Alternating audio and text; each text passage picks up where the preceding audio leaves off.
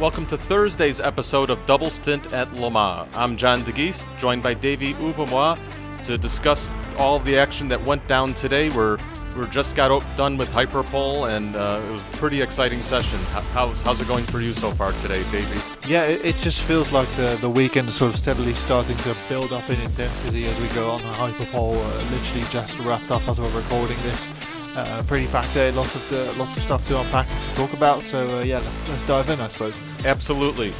It was a historic day for Ferrari AF Corse, taking a 1 2 pole sweep of the front row, led by Antonio Fuoco and Alessandro Pierguidi. We had Fuoco reel off a 322.982 lap time, the fastest ever time for a hypercar around Le Mans, edging out the, the sister number 51 Ferrari 499P by seven tenths of a second. Um, we saw times tumble throughout the, the 30 minute session. There was a red flag. There was all sorts of action over, over, the course of the 30 minutes. That's certain. Yeah, it's always interesting how much you can sort of pack into a 30 minute session because usually qualifying, you know, we had two hours, I think, to set the grid for this hyperpole, and then is 30 minutes, go at it and do the best you can. So that's an interesting perspective. Like I said, lots happening. Uh, I believe Fuoco, uh, the fastest hypercar qualifying lap ever at Le Mans. I think he even had some traffic, had to deal with some traffic on the way from some GTE cars to deal to, to do it. So really, really impressive lap by him. I think Pierre Pierguidi brought the gap down by a couple of tenths, but yeah, the Italian just way too quick here this uh, this evening at Le Mans. Toyota Gazoo Racing ended up third and fifth, um, split by Felipe Nasr. We saw a bunch of late session improvements after a red flag that was caused by a fire from the number three Cadillac of Sebastian Bourdais. He had initially set a 324.908, but his best lap was deleted from the session due to bringing out a red flag. That ended up bringing him down to eighth and final, the, the eighth and final position in uh, hyperpole for the the hypercar class. Surprises there um, from further down from the field. For me, I, I, was surprised that Porsche waited so long to, to go on track. Um, they only had really one shot to get laps. The number 75 car literally only had one shot after the red flag. Um, the number five had, I think, two flying laps. Um, it was sort of a split split strategy between some of these teams. Yeah, I suppose the the, the argument I guess you can make is, is saving a, a set of tyres perhaps, but th- it's a huge risk because we've seen with the red flag, you know, most teams they get a banker lap in something to fall back on like I said, the the number seventy five Porsche, which ultimately end up qualifying in fourth position, only like really one proper shot. And if you've got traffic or another interruption on that lap, you're done for. So a huge risk, but I, I suppose for the seventy five crew, ultimately it did pay off in, in the end with that um, fourth position, completing the second row alongside the quickest of the two Toyotas, which was uh, Brendan Hartley in the number car. There. Lap time wise, you know, I, I, had the chance to speak with Urs Kuratle from Porsche um, earlier in the day, as well as Pascal Vasselon from Toyota. Toyota, and both of them sort of indicated that they weren't expecting times to tumble very much in, in hyperpole. They, Urs, I think, said maybe a half a second quicker than in qualifying last night. Pascal told us it was maybe a bit of an unknown of to see where it would go. Unfortunately, we weren't able to talk to anybody at Ferrari prior uh, to hyperpole th- tonight, and uh, I, I, think they really pulled one out of the bag in, t- in terms of getting ultimate pace out of their car. I, you know, just talking to other drivers and, and whatnot, it, it seemed like we were going to be in the 324s, maybe a 323 at best, and ultimately Fuoco's 322 uh, that's really, really impressive. I think it, it lines up with something that we've seen all year, which is that the 499P just appears to be phenomenally quick over a single lap. You know, we saw it at Sebring where that surprised pole position for Fuoco. It nearly had pole position at Spa, of course, until Antonio Giovinazzi had his lap deleted. So, uh, yeah, uh, I guess Ferrari just sort of kept their powder dry until the moment where it really mattered and, uh, yeah, just sort of flex their muscles on everyone else. Um, it's going to be interesting to see now. Uh, uh, there's a pattern, of course, where Ferrari is very quick over a single lap, but over a longer sort of uh, uh, stint, they've they've struggled a little bit against Toyota. So is that going to be the same in the 24 hours on Saturday and Sunday? Time will tell, I suppose. And let's shift gears over to LMP2. We saw a bit of a surprise pole sitter here after Jota topped the time charts with Pietro Fittipaldi. I think almost every session um, over the course of the week, we had IDEC Sport um, take pole with Paul Loup Chatin um, thanks to his 332.923. Um, it was just a fraction quicker than Fittipaldi's late flyer, a 333.035 that was set on the final lap after after the resumption of the red flag. Team WRT, with its number 41 car that was repaired from an accident in free practice three, ended up third with Louis Delatraz. Um, any general thoughts there, Davey, on, on how LMP, LMP2 unfolded? Well, close as usual, I suppose the right answer is. Um, yeah, I surprised, I, I guess, is is the right answer there for, for IDEC Sport or EDEC Sport. They were really happy in the garage. You know, it's, uh, it's always a question of how much does uh, qualifying really matter for a 24 hour race, but it seems like for IDEC Sport it mattered a lot.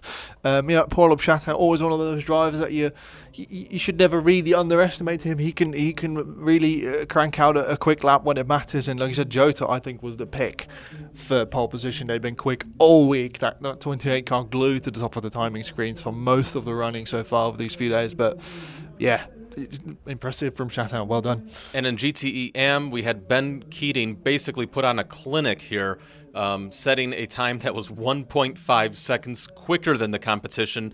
Um, all the all the bronze drive rated drivers had to qualify in, in, in and we saw Ben in his number 33 Chevrolet Corvette C8R.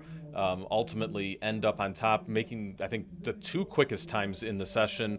Ultimately, his best time was a 352 376, and um, that's really impressive, I'd have to say, for uh, any bronze driver, but especially Ben. And uh, uh, he ended up beating out the, the number uh, 25 o- ORT by TF Aston Martin of Ahmad Al Harthy.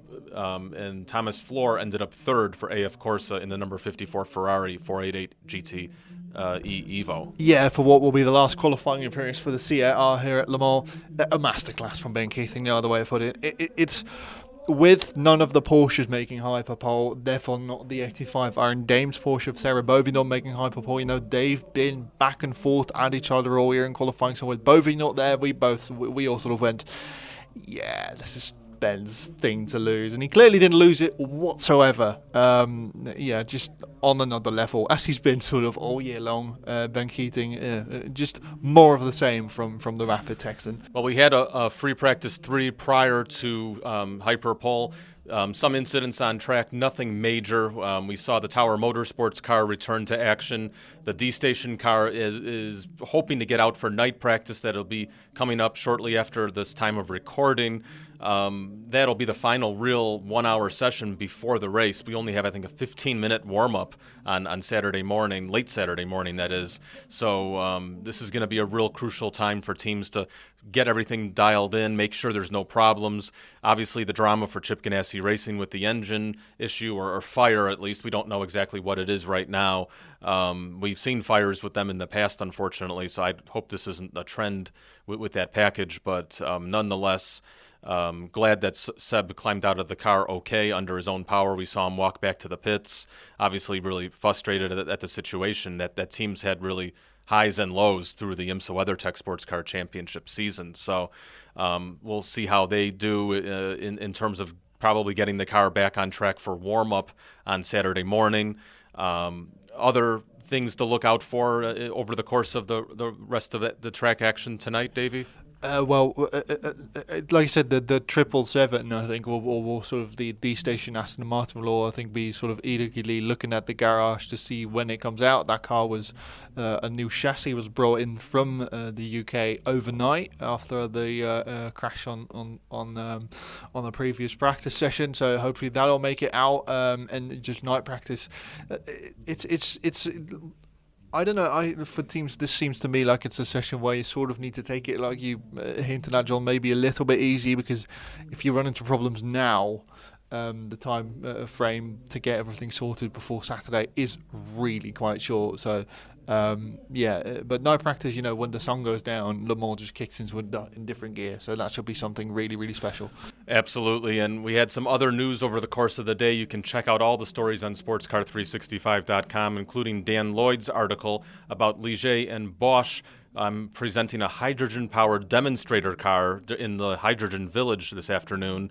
Um, we'll definitely have more action, uh, more news on the website tomorrow. Um, a slew of announcements on tap from the ACO press conference, the unveil of the Ford Mustang GT3, the unveil of the Alpine LMDH car, also some other news um, that's hopefully going to be breaking as well. So keep it tuned to Sports Car 365 throughout the day. We'll be back to recap everything at the end of the day. And until then, um, I'm John, um, he's Davey, and uh, take care.